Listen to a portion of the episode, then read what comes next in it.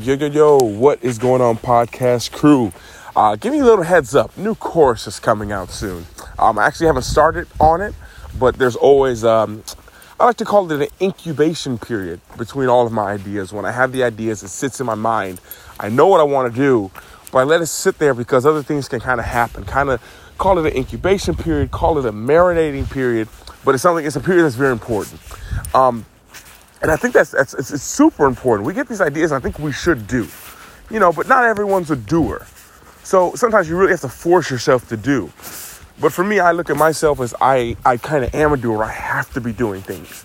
So at all points in time, there's all these ideas going in my in my mind, and I realize they need that incubation period to to kind of change in a sense, to kind of to kind of uh, almost to grow a little bit before I actually put the content out there, being a content creator.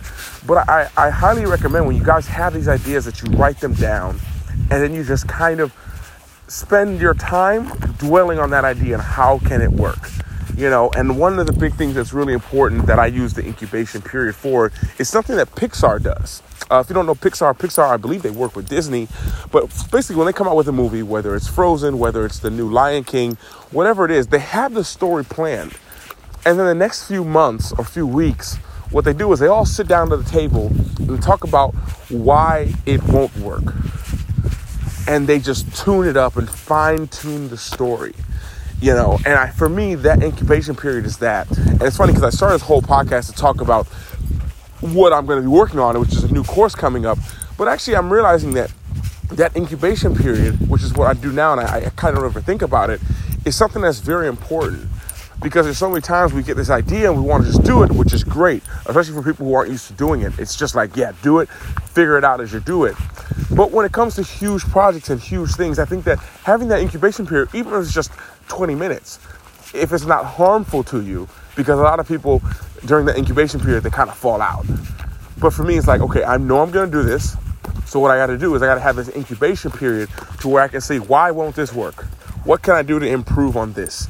So what I what I highly advise you guys to do is in those down times, you're driving to work, you're on the toilet, you're waiting to order your food, you know, use that as time to come up with new ideas, new ways like, okay, how can I be creative? How can I help someone? How can I really pursue my dream? How can I have more fulfillment? And then with all your spare time that day, figure out, fine tune that plan.